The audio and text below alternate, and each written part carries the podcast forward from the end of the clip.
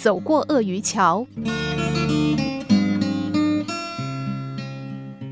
有一天，几个学生向美国著名的心理学家弗洛姆请教：心态到底会对一个人产生什么样的影响呢？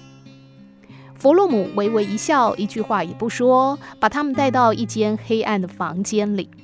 在他的引导之下，学生们很快地穿过了这间伸手不见五指的神秘房间。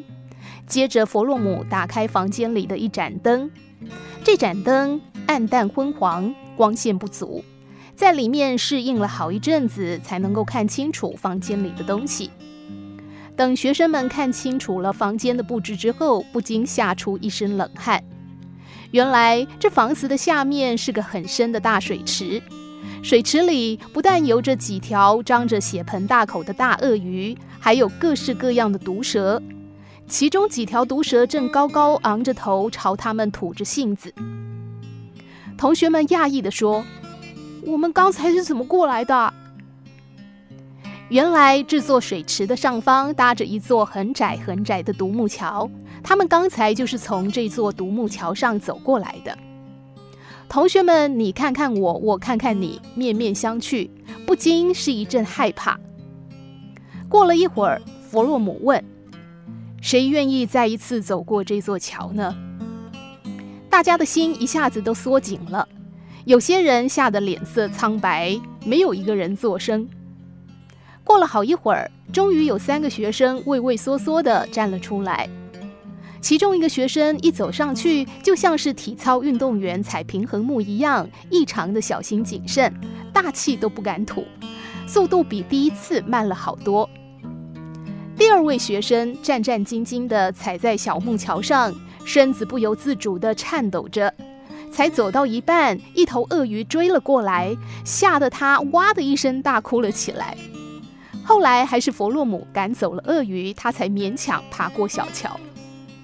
第三个学生刚跨上小桥，腿就软了，他干脆趴到桥上，匍匐慢慢地爬过了小桥。这时候，弗洛姆又打开了房间里的另外几盏灯。强烈的灯光一下子把房间照得如同白昼。学生们仔细一看，原来在小木桥的下方装着一层透明的玻璃地板，只是因为刚才光线昏暗，他们没有分辨出来。原来是老师在考验我们啊！学生们不禁轻松地笑了。